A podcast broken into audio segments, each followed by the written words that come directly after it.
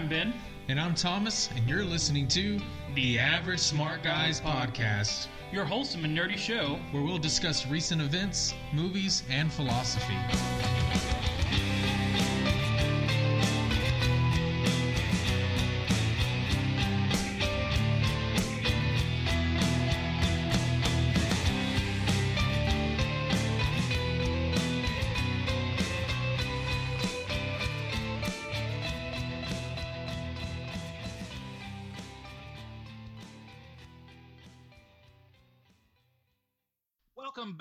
Average Smart Guys Podcast. If you haven't already, then subscribe to our podcast on iTunes. And if you also want to find us find some more information about us, check us out at averagesmartguys.wordpress.com, where you can follow our blog and latest blogca- podcast, broadcast, whatever you want to say, and feel free to leave comments. So, guys, welcome to another episode of Average Smart Guys Podcast. Uh, this is going to be part three of our four part series over Star Wars. Uh, this episode is going to be dealing with more of just the general storyline, how all the episodes fit together, just kind of the overarching theme of everything, and where we think it's going to go.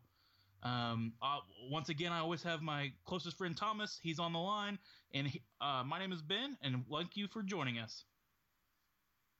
All right, guys, how you do? So, um, we're talking about the story of Star Wars, like Ben said, and the the overall story arc of this whole thing.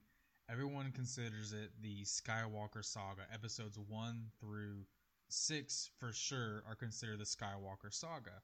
We see uh, the rise of uh, you know Anakin's turn to the dark side, uh, his turn to Darth Vader, him, him con- uh, ruling by the Emperor's side uh, in in the the original trilogy, and we see Luke coming into his powers, uh, defeating the Emperor, and so it's all about uh, the Skywalkers for the most part. So we, we see that, uh, especially Anakin is a key part in all of it.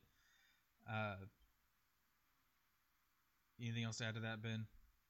No, I, I completely agree. It, it, it, you know, you have episodes one through six. It's about it's about the Skywalkers in particular.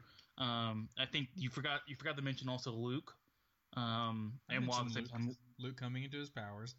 well, yeah, Luke, but I mean, it's it's more than just Anakin, and I think a lot of people, especially older people, are going to say this this involves specifically more Luke. Um, but you're right; it, it does involve the entire family and and how they pertain and how their family affects basically the course of this entire universe. Um, it's literally revolves around four people. You have uh, Padme, you have Anakin, you have Luke, and you have Leia. Those are the four Skywalkers that we are aware of. Um, we'll get back to that later on. Um, but yeah, it's basically their course of how they basically changed the course of this of the Star Wars universe. Um, and so, as we kind of mentioned earlier, there is six main episodes. Uh, you have episodes four, five, six, which is kind of the uh, original or old series, um, best way to describe it. Um, and then you have episodes one, two, and three, which are the what used to be considered the new series, but now they're considered the middle series. And then we have eventually, we've already had one, that's episode seven, uh, but we'll also have episode seven, eight, and nine, which well, I guess will take the place of the new new series, and we'll see how they fit into everything. We'll kind of talk about that towards probably the end of this episode. Um, but yeah, so episodes one through six. So I don't know. Let's just kind of hit it off. I don't know if there's anything in particular that just sticks out in your mind, Thomas. Anything at all? Yeah, I. No, I mean we we see a circle like you said around the Skywalkers. Um, I was thinking as we discuss some of this, we, I, I think we need to start with episode four, right? That that was the first one to come out, and that's when we start seeing this saga play out. Uh, and so episode four uh, is one of the greatest opening scenes. We see the Imperial uh, destroyer chasing the rebel frigate. Uh, he- they capture it, and that's when uh, they capture Leia, and she sends the droids off to find uh, Ben Kenobi to, to help her. Right, and that's where we see Luke learns more about his past. He learns that his father used to be a Jedi, uh, that his father is was killed by Darth Vader. That's how Ben Kenobi presents it. Uh, he starts to learn that Ben Kenobi used to be Obi Wan Kenobi, the uh, Clone Wars Jedi General. Uh, it, it's interesting to me. Did you ever realize this? That Luke and Vader never face each other in Episode Four. Never directly and never knowingly do they realize what's going on. Yeah, I mean, I mean, they do see each other. The only time that they have some sort of direct conflict is, uh, well, I guess see, they do see each other, but is uh, during the trench run when Vader is trying to shoot him down, and he says, "There's this one's strong with the Force." But he Well, doesn't realize that who that is. He doesn't realize The- that's Luke Skywalker or his son. No, I, I, I do believe that, but I do believe also Vader does see him when the Millennium Falcon is escaping. So Obi Wan just gets um, gets killed. He sacrifices himself, which I still don't understand that ever. I've never understood what the point of that was. Um, Well, the main point is that the actor didn't want to do it anymore. well, yeah, uh, okay, I'll he give you that. He wanted to That's be fine. killed off, but how does it fit in the story? I don't know. Yeah, it just it was it was a it was a cruddy way of doing it. You know, whatever. But when Vader turns to see the Millennium Falcon, the door is trying to close in his face, he should see Luke. You're right. He doesn't directly interfere with him, but he indirectly does see him, um, though he doesn't realize it's his son. And you're right. It's just And some at the end, scruffy nerf herder. yeah, exactly. it's everything that Anakin hates, or Vader hates, actually. I mean, if he knew this kid's history, Tatooine, sun, sand, Sand. he hates that. He, he hates sand, so he hates this kid, apparently. Um, he doesn't even know it's his kid, so that's the best part. What are Uh, so, yeah. what are some other key things that we see play out in the storyline uh, that Episode Four brings? That who brings? I'm sorry. Episode Four. What does Episode Oh. Four reveal about the story? Um. Uh, so it, it so one thing it does in particular, it also represents um, there's this huge uh, governing force that we know as the Empire, and it's been it's been shown from the standpoint of it's an evil empire. It's it's basically laying uh, complete dominion and power over all the all the world that it can it can control and it can touch.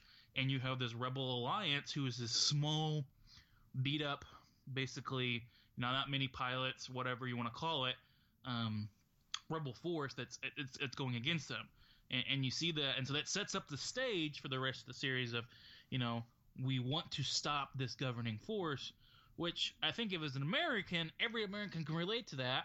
I mean, that's our history. There, you know, we had this huge opposing force. We're this little rebel group. We wanted to get rid of it. That's how it kind of worked. I think that's a, that's a huge thing, and it's it's everyone's dream is you want to cheer on for the underdog. You don't want to cheer on for the big bad guy or the guy who has all the guns. You want the guy who has the little pistol to somehow take on the Goliath and beat him. Like that's what that's what everyone wants. So it sets up the stage for that, um, and it shows us some different characters. You know, you have you have um, Han Solo and his character with uh, Chewbacca, and just you know he's the smuggler, he's this runner. Um, he basically doesn't he doesn't want to fight. He doesn't really he wants to just take care of. He just wants to get paid. That's all he's. Mhm. He's basically a merc- almost a mercenary. He just he doesn't fight. He just wants money. That's all he cares about. Um, and I think I read somewhere originally the intention of Han Solo was he wasn't actually going to fly back at the end of Episode Four. That was not the original uh, writing. Oh yeah. They were gonna make they were gonna kind of make him just like yeah, just some guy. Um, but maybe I might be wrong about that. So, but yeah, he's the smuggler. He's nothing really that important. Um, and yeah, that's kind of episode four. I'll say one thing though that still makes me mad to this day, um, because I will say th- this is how it connects back to episodes one, two, and three. So episode four is supposed to take place about twenty, at most thirty years. Uh, I, I would say I think it's sixteen to twenty. I, Yeah. uh, Skywalker is supposed to be about sixteen, maybe eighteen when this takes place. Yeah. Or is it nineteen? it's not that many. But Yeah, it's not that many years, correct? And what's intriguing to me is everyone in episode four completely says the Force is useless. There is no such thing as Jedi's. There's, there's no such thing as Siths. There's no such thing as the Force. But literally, only only just 15 years before, 16, maybe 20 years before, there was Jedi everywhere. There was the Force everywhere. People were aware of it. It's not like it just disappeared out of the realm of existence. Like I'm sure they had some somewhat good, you know, um, history, and they could, you know, they could record this. Maybe they had their little Twitter or whatever it was at the time. It wasn't that hard. I mean, like literally, it didn't skip a couple generations. It literally only, you know, it was one generation after, and everyone's just like, "There's no such thing as the Force." Even Han Solo was like, "Yeah, I don't believe in that." Mumbo jumbo. It's it's only been 15 years before. He should know exactly. He's Well- probably 25 years old. He was 10 years old when it all went down. Yeah, well, I think he's close to their age when it takes place. Okay. Um, well, he's he's close to Luke and Leia's age. Uh, he's he's young, youngish. He's a young um, smuggler. But I think to your point, to the credit of them not knowing about all the Jedi's, is I don't think the Jedi's were as prominent as we think they were. We see them a lot in the original trilogy because they're kind of a central point. I mean, Jedi's are some of the main characters.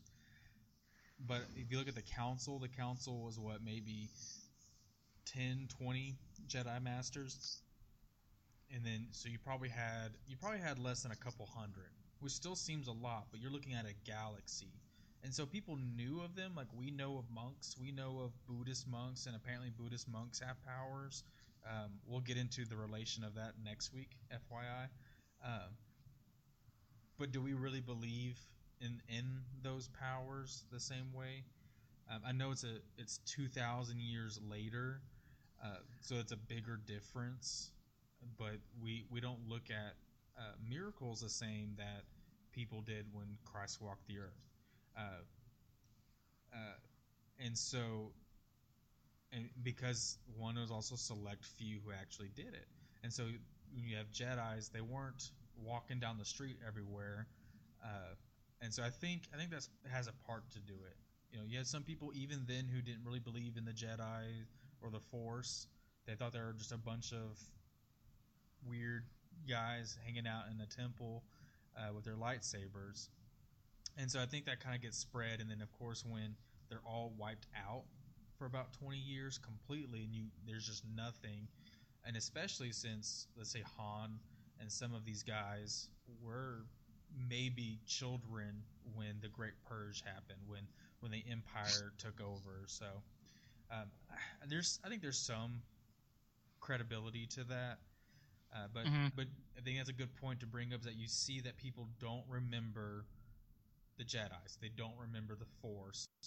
That it, and it plays on this theme of moving more into a modern age, let's or so, of relying on one's own abilities and and science and mechanics. I'm not saying all of that is bad. I'm just just saying that for them No. getting rid of the No, they I com- forget the force, completely- right? I completely agree that you know, Yeah, especially I with don't want to make a commentary that that Well, no. modern age is bad. That's not what I'm saying. No, it's exactly. Let's like we see that with the direction with Vader when he is having, um, they have that particular meeting on the Death Star about how when it's going to be operational and things of that nature, and the Vader, you know, references, you know, never under, you know, never underestimate the power of of the Force, and, and everyone there seems like, man, you're just some old man, you're crazy, and stuff like that. But it's just that's always been intriguing to me is they Mhm. they just like it almost it wasn't like it was a hundred years later. It was just only fifteen years. So to, to leave the existence, but I, I completely agree. It's Yeah, Admiral It- Tarkin. I think it was him. He even says, "Your religion is dead, Vader." And Yeah. so we, we see that that shift, that change. And so some people remember it, but they're like, "It's gone now." Um, Yeah. Yeah. So that's that sets up episode 4 Uh, I think that episode's episode four from episode three. That's that's the biggest connection that I make with that. Yeah. Um, but we'll we'll keep moving forward. And I think four, five, and six, and then we'll come back Yeah. to one, two, three. So episode five, we see the rebellion continue. mm-hmm. You- Um, you you think after blowing up the Death Star that it was done, but no, they have to keep fighting, and they're still hiding after a major victory like that, which I think is a good point because sometimes the big victories like that don't end the war.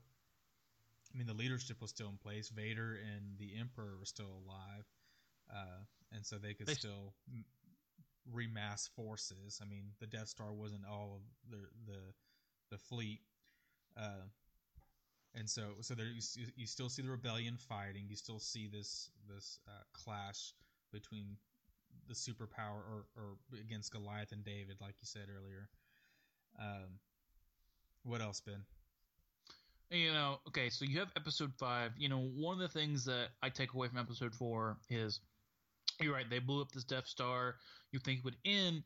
Um, but at the same time, I, I don't think I, I think it's very it's like ah, it's like you just you know, you just blew out someone's you blew up the the air carrier ship. Yeah, you took out the probably the biggest and baddest ship out there, but you still have 500 other ships you still have to take care of. Yeah. Um, and and you, and that's what this is going to be coming down to. Also, you know, when we leave episode four, yeah, they're celebrating cheering, but literally they have minutes.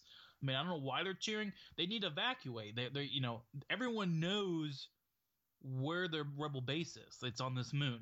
You know, um, they're going to have to evacuate. They don't have time for a ceremony, even though they do at the end of the movie. They need to be evacuating and- and moving. And so, so episode five starts off, and I know this for a lot of people. This is one of their favorite ep- favorite episodes. I can't stand episode four. Mm. Um, oh, sorry, episode five. I can't stand it. I, I, I, I don't enjoy it. Um, and partially because I see it from my kid's eyes. It just wasn't fun. It just wasn't fun for me.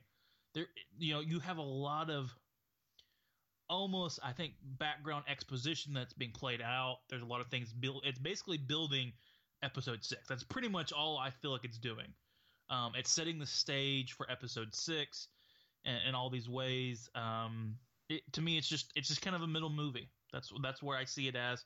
Um, you see kind of more character building. You see you see Han Solo and Princess Leia's kind of semi ongoing um, relationship that they want to have but can't.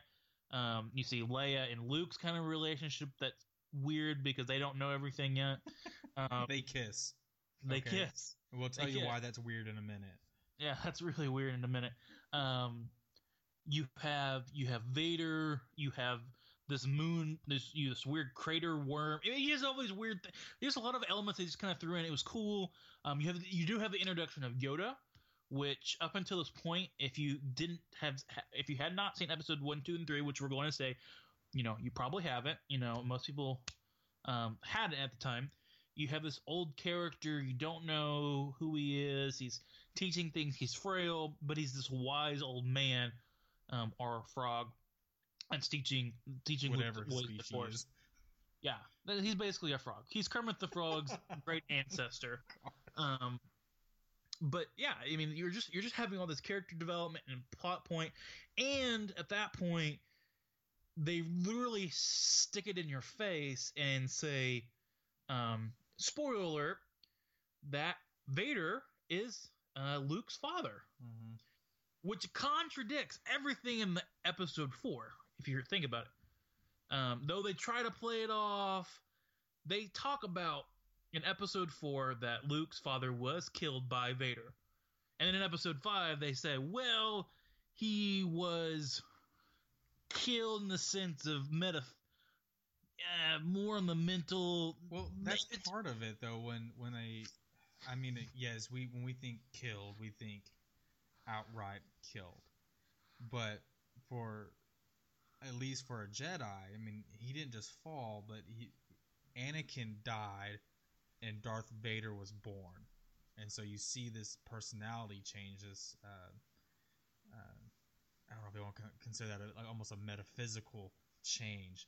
It's, it's a shift, yeah. Yeah, but we see that, and so I mean, I know that's kind of for some people that was like a no, come on, what a what a rip off kind of thing, but uh, it, there was some truth, and and and some people talk about that Ben Kenobi was trying to uh, save Luke's feelings, his emotions, um, especially to know that his father became the the great Sith Lord that was oppressing half the, the galaxy.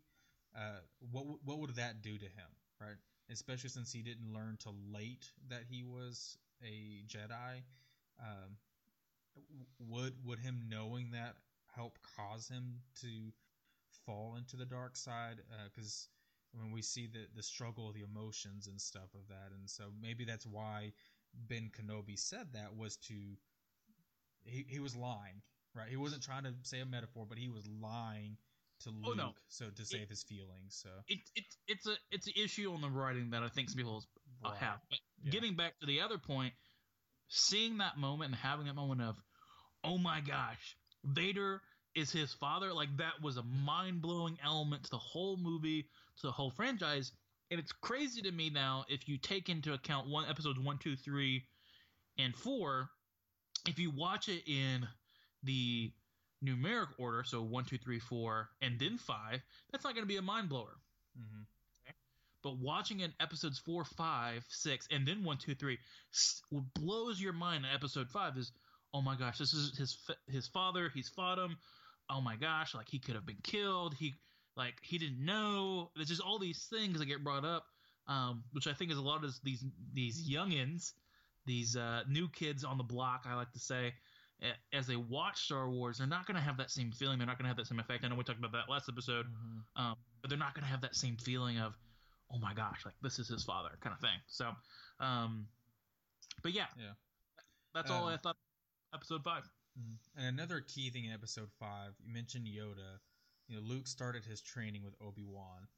Uh, didn't really get much, right? He got some training on the Millennium Falcon as they were going to the Death Star, or they get captured by the Death Star, uh, and and then Obi Wan sacrifices himself. So Luke's training is shot, and so uh, he's then told by the Force Ghost Obi Wan to go to uh, Dagobah to find Yoda, and we see the crazy senile frog, like you said, and it's it's so crazy to see that Yoda and then watch episodes one through three and compare the two Yodas. Because you're like, this guy is just a fool, right? This is your cheesy 70s, 80s gimmick kind of thing. But you see him acting a fool to test Luke in some ways, and then his wiseness comes out, and you see this is the old Jedi Master. Uh, and Yep. so, but we see Luke's training. He gets more training. Another key thing, part of his training, is that he has to go to uh, Dagobah is strong in the dark side. It's one of those natural dark side places, uh, or is, strong in the Force, and that's why partially why Yoda hid there so that uh, the Emperor nor Vader could sense him, because it, it masked his his personal force or uh, whatever.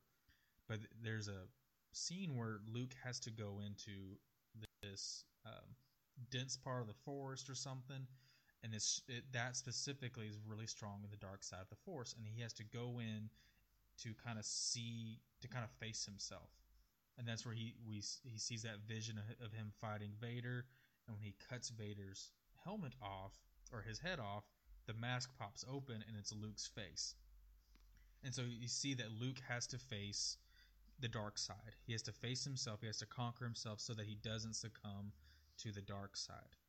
Now, while he's training, he senses his friends in trouble because Darth Vader captures them uh, to to entice Luke out. And so Luke is told by Yoda, "Don't go. You're not ready. You need to train more." Because he senses the turmoil of his emotions, uh, and he fears what that he's going to do the same thing that Anakin did. Well, he runs off, faces Vader, and he finds out that Vader is his father. So you see a lot in this uh, episode setting up the possibility of Luke falling into the dark side. It sets up all that, and so I think there's a lot of the like the, the asteroid worm and some of this other stuff could have been done without. But we, we it, when you look at Luke and his training and the possibilities of what that means, uh, this episode does a lot for that. Yep. All right. So episode six. So yeah, so we moved to episode six. Um, this is my personal favorite of the entire Amen In- to that. eh, entire series. Um, I hope I didn't contradict myself in my last. I think you did, but Episode- episode six is a great one. Now, I Oh. will say sometimes I depends on my mood on which one is my favorite. Yeah, There's different The only- aspects, so I'll give you some slack on that. Yeah. You know, I actually don't remember now what which one I consider. I mean, that's what I I think I've always said. But anyway, I think you said don't know, episode one is your favorite. episode one Yes. of the Phantom Menace. No. I did not say that. I said that maybe of one. I may have said that of one, two, three. It's my favorite. Mm.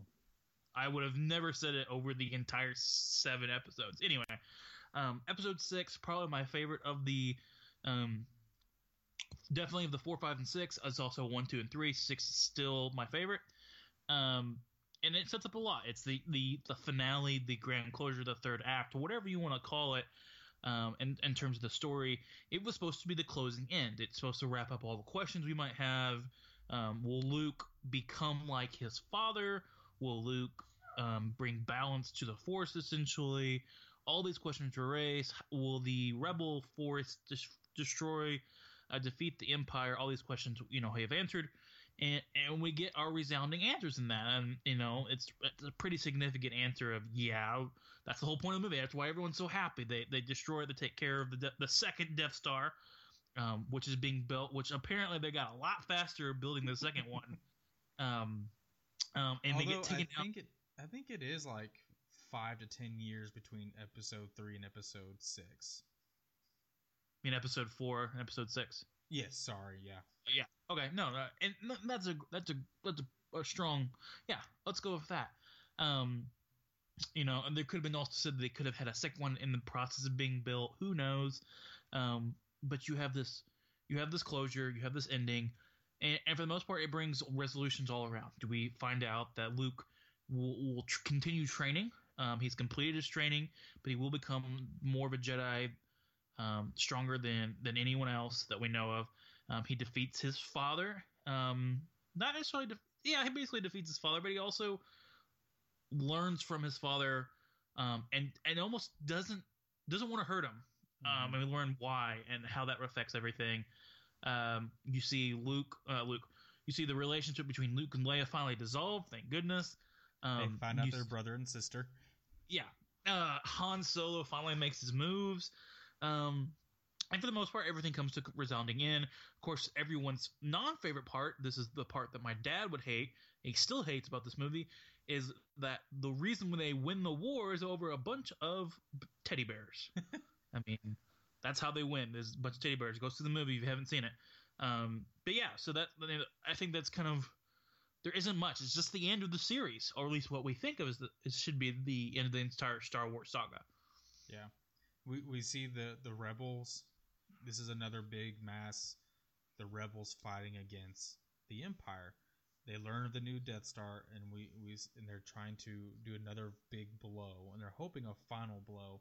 But the Emperor sets it all up to be a trap to make it a final blow against the rebellion to squash it once and for all. All of it was a setup. They thought the Death Star wasn't operational. Um, it, it was a fully operational battle station, as the Emperor likes to say. Uh, they, you know, there's a fleet hiding behind the moon, so it came out and, and attacked them, and so we see that. Uh, but we also, I mean, some of it was to help pull out Luke. I, I don't think, I don't know. I'll go back and forth, but the Emperor, I think he wanted to get Luke and he wanted to turn him to the dark side, but I think if he had died fighting on the moon or on one of the ships, he would have been just fine with that. You know, like, oh, whatever, that's another Jedi dad. Uh, but it was Vader who really wanted to face Luke, wanted to turn him, wanted to, he wanted his son. Uh, and, and Luke, likewise, really wanted to get his father back. That's why he goes to him instead of just doing the job. He's like, I, I mean, he, if he had just done his job on the moon, maybe they would have, maybe it would have worked out anyways. Um, but he said, I've got to save my father. I've got to turn him back. uh, when we see Luke first show up uh, at, on Tatooine in this episode, uh, we see that he is a he considers himself a Jedi Master. That he's finished his training somehow. I don't know how with no one around, but uh, he says I've become uh, a Jedi like my father, and so uh, we see Well, him lear- come into fully. He, he, he learns from Yoda. I mean, Yoda is still around the beginning of the, of the episode six movie. He dies in the very beginning. No, he dies in episode five. Oh, he does. No, I thought he, he no, no, he you're right. He visits Yoda in the end of Yeah, the he saves he saves Or Han, middle. and then he goes back to Yoda, and then that's when Yoda says, "Too late, bro. I'm down." Yeah, I'm down. I'm uh, we're so so old. Um, Uh, okay, and but back to Luke facing Vader, right? They fight each other. Uh, the Emperor keeps telling him to strike him down in anger, and uh, and everything, but he resists that. And and, and the one kind of key visual that I want to point out before we move on is that Luke is always wearing black. We see him wearing black in a lot of this episode. When he shows up on Tatooine to the Hutt's palace, when he fights Vader, um, and and people like to point this out that when he resists the dark side, his his coat opens up and reveals white, showing that yes, he had the potential to come to the dark side, but he resisted, um, and then he uh, helped his father turn from the dark side, and they all win. Anything else to add to that? yeah. Uh, so I know as we move into episodes one, two, and three, I want to also bring up this other um, key point that's kind of in, that needs to be taken. So the comparison of Anakin to Luke isn't that much of a difference when you compare the both the reasons they both uh, use the Force um, and when they acted out against Jedi protocol was both for someone they loved and cared about. Mm-hmm. Um, the case of Anakin, Anakin was was Leia or not Leia, um, Padme, and we'll get to that in a minute. Um, and then you have Luke, who who wants to win his father back, and he steps outside what some would say the Jedi code. He he literally was going to step outside the code uh, instead of striking down his father to, to basically bring balance. He's like, no, I have to save him, and so. That's an interesting point. that I think it can be brought up later on, is where seven, eight, and nine will come into play as well. Um, so I, I just want to make sure we take that away, and um, yeah, that's my key point that I would take away as we move into episodes one, two, and three. Okay. Um, we're going to try and speed through one, two, and three a little bit because we know they're not everyone's favorites. But there's Yeah. some key things in the storyline that they help us to. Um, the key thing I, that I find in uh, two key things that I'll say real quick about episode one uh, is that we know that the Re- the Republic is at its height. It's doing well. The the Jedi, I mean the the Sith Empire has been defeated for thousands of years. They believe the Sith to be defeated. The Sith come back. We see that with uh, Darth Maul, and they start to learn that Darth Maul isn't alone. He can't be the master. Uh, we learn a little bit more about the Force, and then they find Anakin. Right? They Yeah. find Anakin, and they talk about a prophecy. They believe that he is the one to bring about balance in the Force, and so that's that's what this um, some of the political side that we see that the the Sith biding their time, um, and then we see Jedi prophecy and Anakin, and Anakin's the one to bring balance to the Force. Those are some key things in that one. So uh, I'm also going to speed it, help speed it along. You know, my couple key key highlights is you're right. You, you mentioned everything. Um, the one thing um, I think you kind of, I don't think you detailed a little bit differently than I would say is um, we have the Sith. They see them. They know that they come in pairs. They don't know if, um, well, what's it, what was his name? Darth, Darth Maul. Maul is is the master or the student. They don't know which one he is. Mm-hmm. um, but they do know they come in pairs. Now, let's bring up this point. You mentioned that we definitely know that Anakin is what supposedly is going to bring, bring balance to the Force. That's the big prophecy. The question that comes into play that I have is if they believe the Sith have been eradicated, what balance do they think Anakin will bring? Um, the only way it can balance, if that case, if there's so many Jedi, then that An- that must mean in their mind Anakin is the anti, because that, that's the only way it can balance. Like it doesn't do anything else. So to me, that should have been a, a, a red flag raised. Just there isn't any Sith left, so how can he balance the Force? It's it's just an interesting point to make. I, I think. Um, yeah, I mean, They know the dark side still exists, and I guess they they they worry that the Sith could always come back. And so to have, Yeah. to have, I mean, the, that prophecy is there. How does it play out? I mean, they may they may be No. wrong, and that leads me to episode two. I, I think it's episode two, maybe three, but Yoda at some point says, uh, "Maybe we misread the prophecy." Maybe this is. I think it's episode three after Anakin kills everyone, and we'll get to that in a minute. But and, and so that so maybe there's some misunderstanding with prophecies, right? Some people do that nowadays still. Uh, uh, so to be to give credit to that, I mean that's a good point to bring up. If they think they're gone, then why why does the prophecy matter? Yeah. And so why why do they think that now it's being fulfilled? Uh, but as they see that the the Sith are coming back, they're probably they're probably looking to that as more proof. Uh, okay, so episode two. Yeah, so you have episode two. Oh yeah, you forgot to mention this. This is a great point you have to bring up. Episode introduced one. Episode one introduced one of the best characters of all time. Oh Jar Jar Binks. He was the best character. Everyone knows it. I absolutely love him. If I could, I'd get a tattoo of him right now. Um, no, I'm not kidding. On, I'm actually seriously, I would never do that. I can't stand the character. But anyway, that's just a point I had to bring up. Um, and we get to see all of his, I don't know, lots of his actions in the later movies that single-handedly bring down the entire Republic, all because of him. Um, Gosh, I know. so so episode two um this is some people what they consider one of their favorites i i, I don't really care for episode two in the, in the series. I, I like i said i go one then two then three. I hate three. Actually really? yeah. Um but episode one introduces us more so to the relationship between anakin and padme.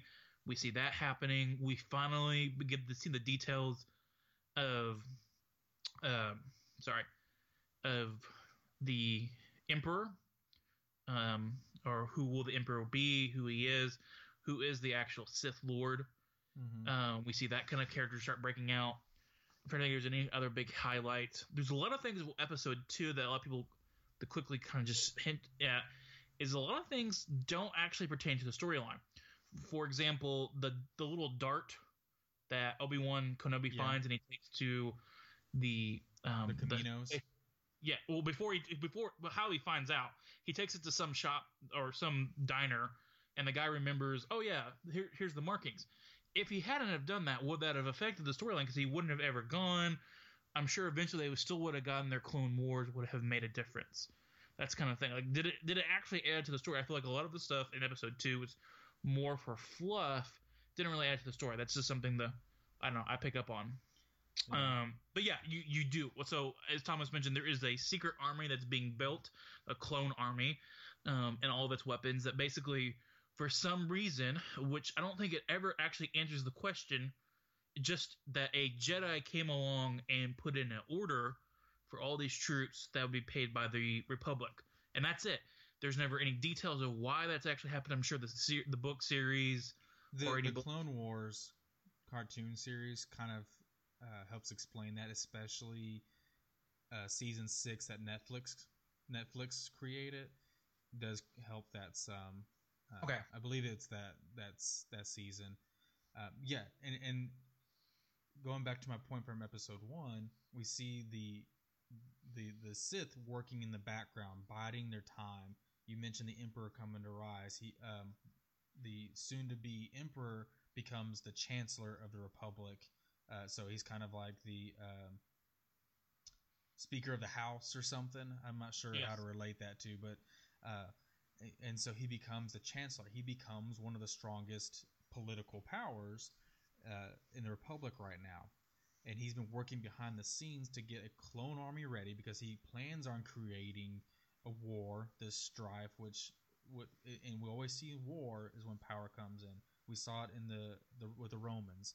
Um, they they're afraid of war. They they gave power to the Caesar, right? They used, they didn't have um, Caesars in the beginning. It was a, and, and so they gave power to the Caesar, and that's when the em, became an empire instead of a republic in Yeah. a sense. Um, and so we kind of see some of that play out in this. Uh, he's he's working his way up the chain of power. Uh, he's churning Jedi's and that no one knows, or using them, at least tricking them to do his bidding to create this clone army that's made in secret.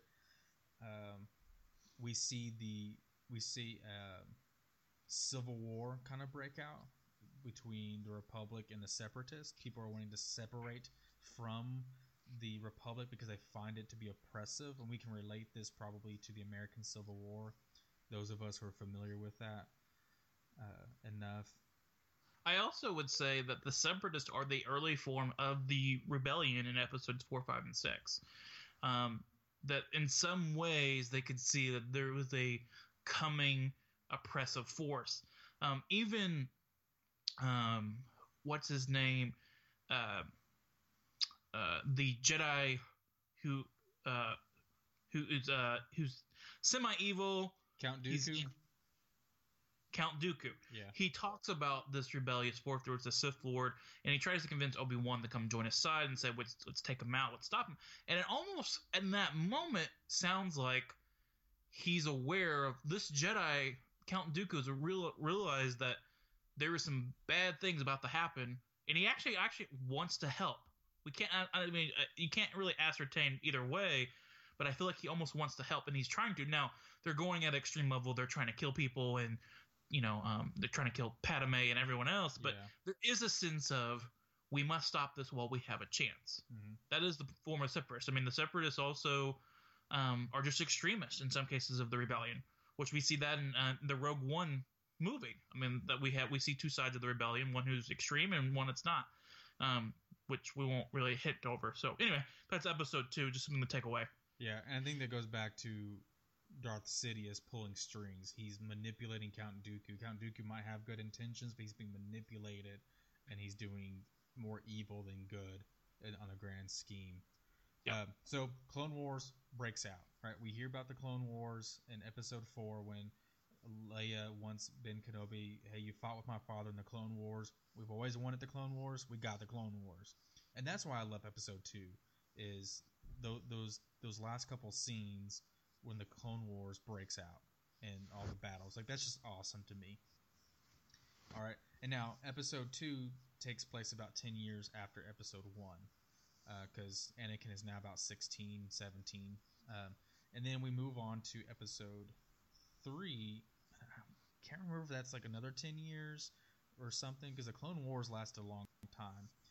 But um, in, in between that, you can go watch the Clone Wars cartoons, get what you want out of that. Uh, but we see the Clone Wars coming to an end in episode three. Right, opens with a big scene where there's a new general, bad general, on the scene, who's captured uh, the Chancellor, and um and we see in that scene the Chancellor, which we know as Darth Sidious or the Emperor, is trying to make uh, Anakin fall to the dark side. He Anakin uh, beats Count Dooku. Uh, Obi Wan's knocked out, and so the, the Chancellor's telling him to kill him, strike him dead, because he knows that will help him fall more on the dark side. Anakin tries to resist, knowing that it's wrong, but he obeys the Chancellor and does it anyways, and that that really begins his fall into the dark side. Oh, sorry, going back to episode two, we see Anakin having dreams about his mother dying. Uh, He Mhm. goes to Tatooine to, to hunt down his mother to save her. Finds out that the Sand People essentially tortured and killed her, and he murders the entire. He slaughters that entire uh, Sand People tribe. So we see his emotions taking the better of him, and him falling into the dark side. Um, and we see the same thing in episode three. He sees visions of Padme dying. His emotions get the better of him, and he and we see throughout the movie uh, him doing everything he can to save her, which helps his fall into the dark side. His emotions get the better of Yep. him. All right. Anything else to add? Uh, no, uh, I think you, you summed it up. Um, it sets up the, uh, obviously it sets up the stage for episode four, um, in terms of um, Anakin becomes Vader, everyone he loves dies, uh, and the whole and once again the whole reason we see why Anakin becomes Vader, or the reason he's doing all this, is he he starts to have um, dreams again. uh, obviously of Padme dying, and so he wants to save her. He doesn't want to lose her like he lost his mom. Um, and this is where you really get to see the breakdown of how the Sith and Jedi operate. You know, the Jedi operate in a sense of don't let your feelings ever control you. In fact, don't really have feelings. It's almost a sense of don't have feelings. Like they almost Mhm. want you to be kind of mindless and numb to everything. The opposite of the Sith, the Sith kind of they they they operate on feelings more so, and I would say specifically anger and hate and fear. Those are the the ones they operate on. And so Anakin, in his act of protecting his fear of losing Padme, he begins to operate in those feelings. And so that's where you can make a direct connection between, you can say, Luke and Anakin. Mhm. Luke wants to save his father. He doesn't want to lose him. He's afraid to lose his father in some ways, and that's why he won't strike him down. Anakin, on the other hand, doesn't lose Padme, but is willing to do what is ever is necessary to save her. Um, I think it's quite interesting that Luke doesn't necessarily want to do. He, in fact, implores the opposite method of, "I am not going to purposely do anything to help hurt hurt hurt him." I guess per se. So. Mhm. Um, but both but both are seen by if there was a Jedi Council in the episode four, five, and six, it would be seen as you're operating outside those laws. And I'll, I'll bring up why that's so important in episode seven, eight, and nine um, down the road of what some things I could really could take to that. Um, so, like I said, they're operating on a feelings and emotions, and that's where they both get. One of them gets into trouble, one of them does good. So we'll talk about that later. Yeah. So And and Uh. to kind of contrast that as we move on, uh, episodes one through three, we see the Jedi Council in power.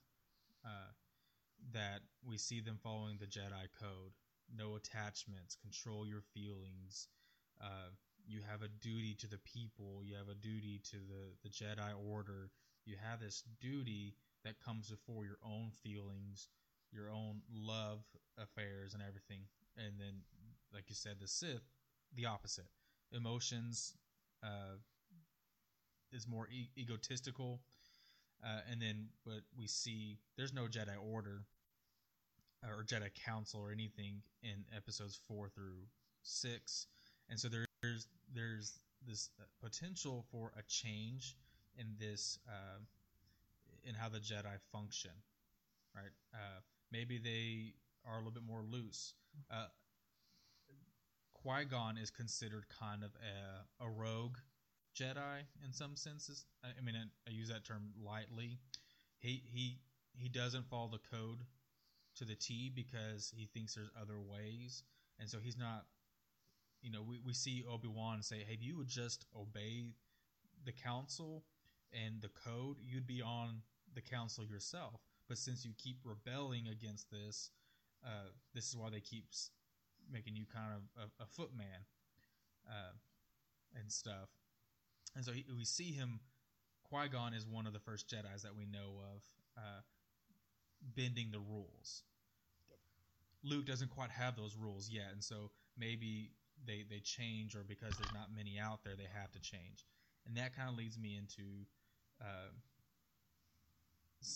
the new trilogy, seven through nine.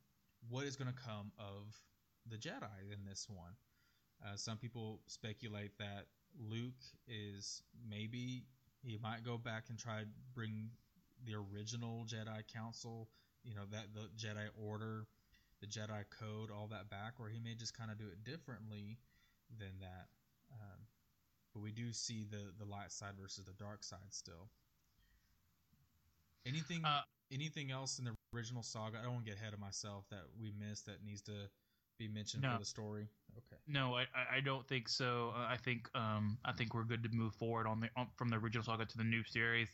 Um, yeah, because that's the, what we're what I'm about to talk about is exactly on seven, eight, and nine. So um, what you just kind of covered. Okay. So um, on that note, we'll go ahead and move in kind of quickly um, as we kind of end up in sort of near here. Um, uh, so seven, eight, and nine. Seven is the only one that's officially out.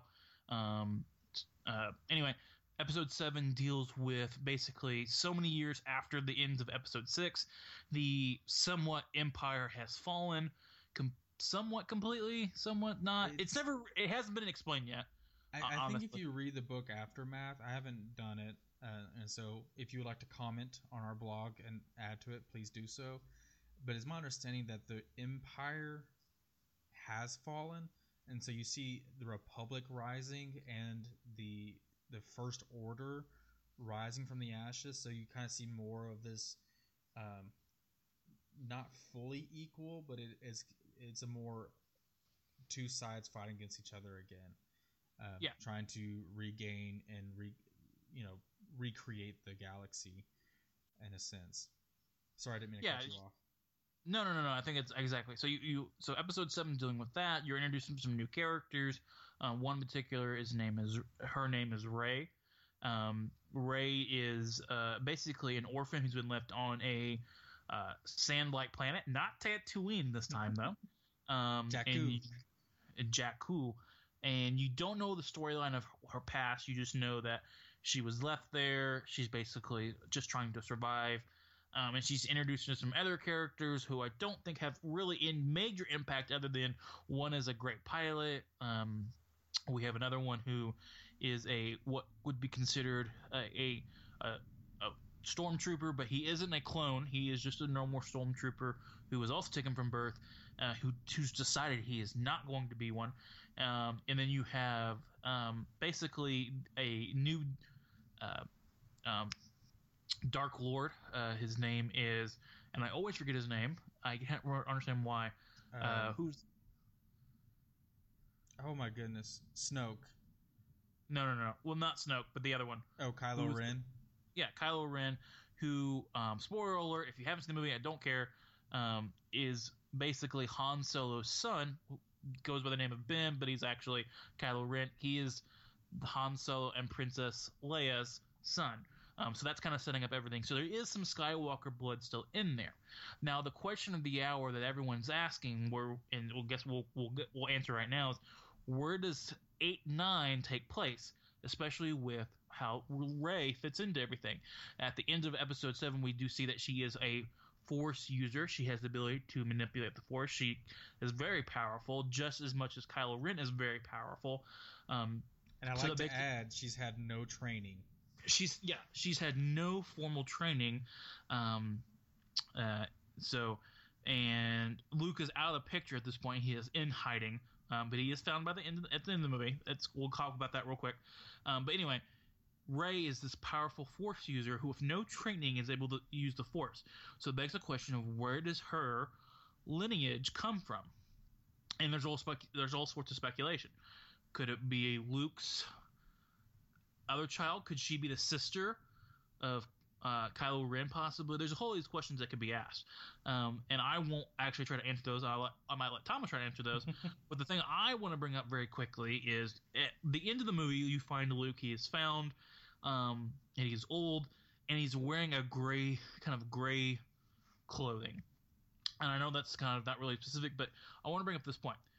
Um, we've all this time we've been seeing the Jedi, we've seen the Dark Lord, we see the opposites of each other, but there's never been a median in between. You've never seen someone who operates perfectly in balance in between the two. Um, I find that to be interesting. Of what if the balance of the, the balance, uh, bring the balance of the Force is someone who actually is in the balance. He's someone who uses both sides. He can control his emotions, but also use emotions in a, in a, in a way that makes his force power be respectful. And I think maybe that's where I see Luke in this in this portray is he is looking for the answer because he realizes the Jedi's they've put this strict code, which yes, they made them really good and operate really well, and the Sith have done the same in their own thinking. But what if there's something dead in between, and is there something better? And I think that's why you kind of look at Luke, you see him in this gray outfit, and that kind of represents a neutral color. It's, it's in between dark, it's in between light, but it's right there in the middle. And so, what if the Force is also going to be right there in the middle, and those that can wield the Force in the middle are stronger than the light and the dark? I guess that makes a good. That's all I want to bring up. It's just a curious point.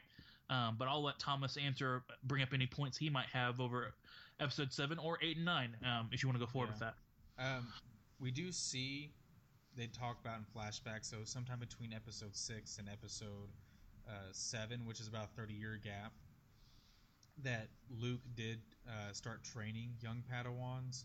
He did start. He did try bringing the Jedi back, and that is Snoke's fear. Uh, we're not sure if Snoke is an actual Sith Lord or not. Um, we do see Kylo Ren turn to the dark side. He was one of Luke's students, and it's Kylo Ren and the Knights of Ren, some other dark side, at least Force sensitive, if not Force users, uh, help destroy uh, Luke's students, right? And so Luke goes goes into hiding out of his failure uh, with Kylo Ren and his failure to protect his Padawans. Uh, so that's some of it. So he's trying to figure out there's got to be balance somehow. So I, that's interesting thought. Like I'm, I'm curious if he's trying to find something with that or not. And there's one point with that, I also think it could also be the argument made that Luke goes into hiding to protect. If let's say Rey is his child or maybe his niece, it would be advisable for him to go into hiding to protect her because the getaway is far from her. Um, that way, it doesn't bring, and that's why she's abandoned. Yeah. Because if no one knows that she is supposed to exist, because she could be um, seven or eight years younger than Kylo Ren, so she might be able to around more. Kylo Ren might not remember, depending on when he went into training and how fast he went into training. Um, she could be his sister. There's a whole, or he, she could be her his cousin. All these other things Yeah. that could that could really take a place. So a lot of people think that Rey is a Skywalker, and the proof that that I think is kind of leans towards that is that she's very powerful in the, the Force. Right, Anakin was very powerful naturally. We see Luke being pretty powerful. I mean, he didn't have years. He didn't grow up because the Jedi usually train from childhood.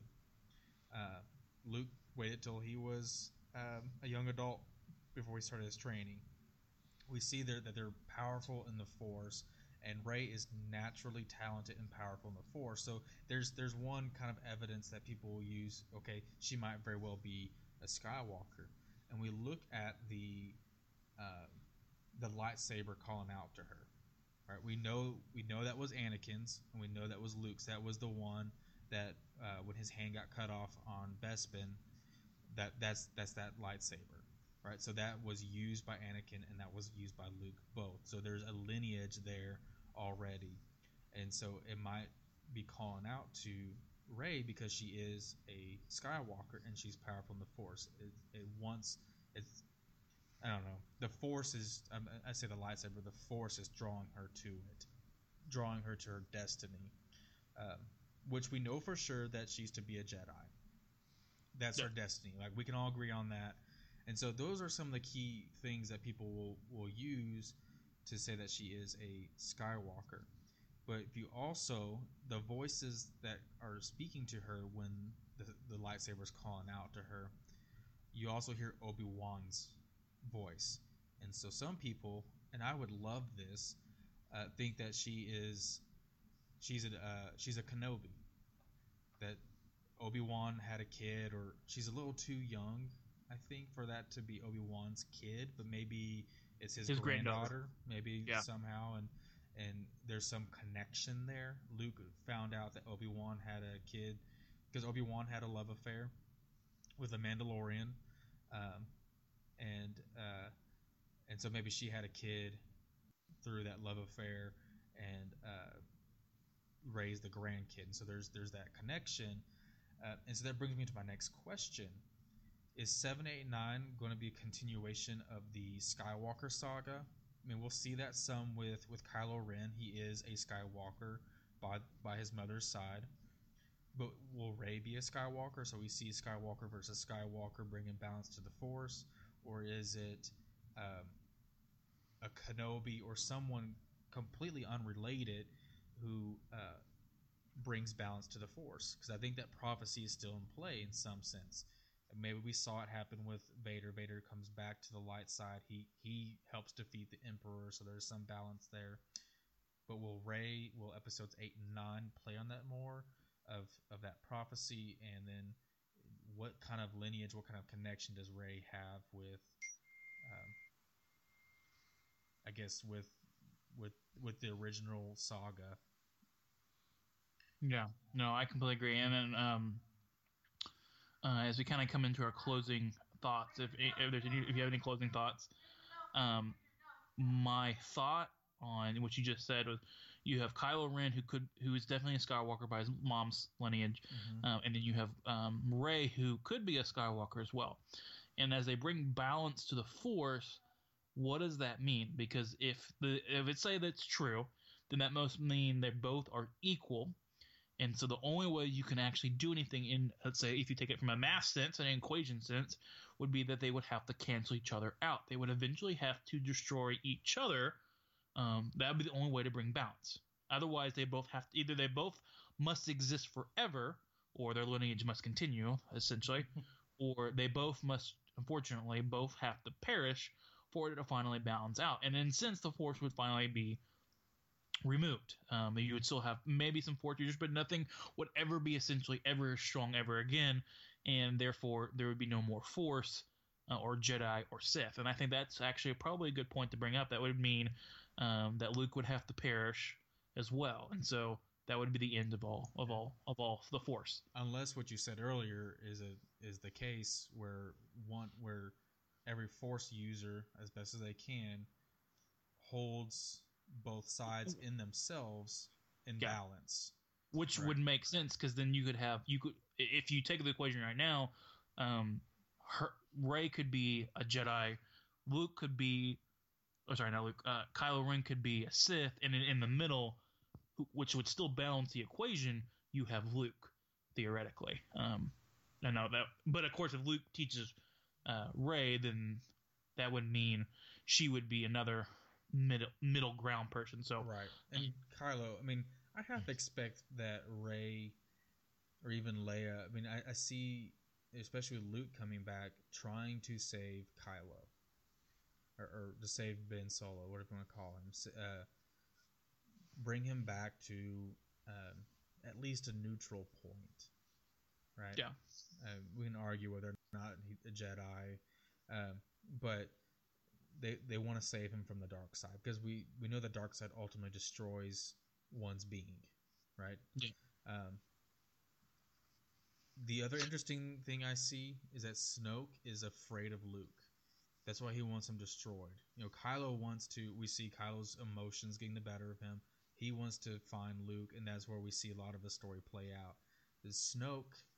He's the Dark Lord or whatever he is, playing the background. Um, he he wants he wants him gone. Okay, if he's gone, he's out of the picture. Fine. I don't care if he's dying on a lonely planet or not. But he says once he comes back, the Jedi will come back, and we're doomed. Right. So he, there's some fear there of how powerful Luke is, and so I think that's a key thing to see because I think we'll see that play out more in the next two episodes. Yep. Um, well, we've talked a lot about the Jedi's and the Sith and some of the the codes and the philosophies behind it. We're gonna do our best to dig really deep into that on our next episode. I know we've been hinting at that. Um, sorry if that's gotten annoying to you, uh, but uh, tune in next month for our uh, Star Wars, our final Star Wars episode, as we dig into the philosophy behind Star Wars and within Star Wars. Um, you know, we try to have our episodes out about the 15th of each month right now. That's about all we can do with our busy schedules. But next month, we're going to try to uh, have it on a special date, May the 4th, right? And if you're not familiar with that, that it sounds like May the Force be with you. Hint, and so it's hint. Star Wars Day. Uh, so be looking for our next episode uh, on May the 4th as you watch all seven, eight movies that are out, and that's including Rogue One at the time. Um, as you celebrate, tune in, uh, give us a listen. Uh, thank you again for listening to the Average Smart Guys podcast, guys. Uh, please subscribe if you haven't already, and feel free to comment on our blog or email us at averagesmartguys at gmail.com.